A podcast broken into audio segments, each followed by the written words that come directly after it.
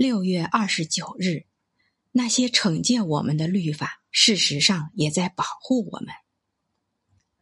无知的人容易自毁，因为无知就像一把利刃，以自我保护的名义绕身翻飞，但很可能也会伤害到自己。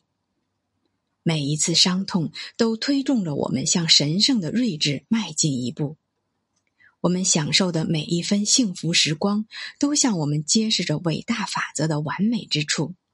我们习得的有关自身神性的心知，都将带来无尽的幸福和平静。我们通过学习来进步，而在某种程度上，我们的进步是建立在惨痛教训的基础之上。当心灵为爱所融化时，你会感受到爱的法则的全部美妙之处。于是，你将获得睿智，平静也将离你不远。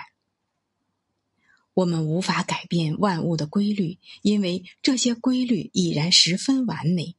但我们可以改变自己的认知，尽力去理解这些完美规律的精妙之处，让自己蒙其恩泽。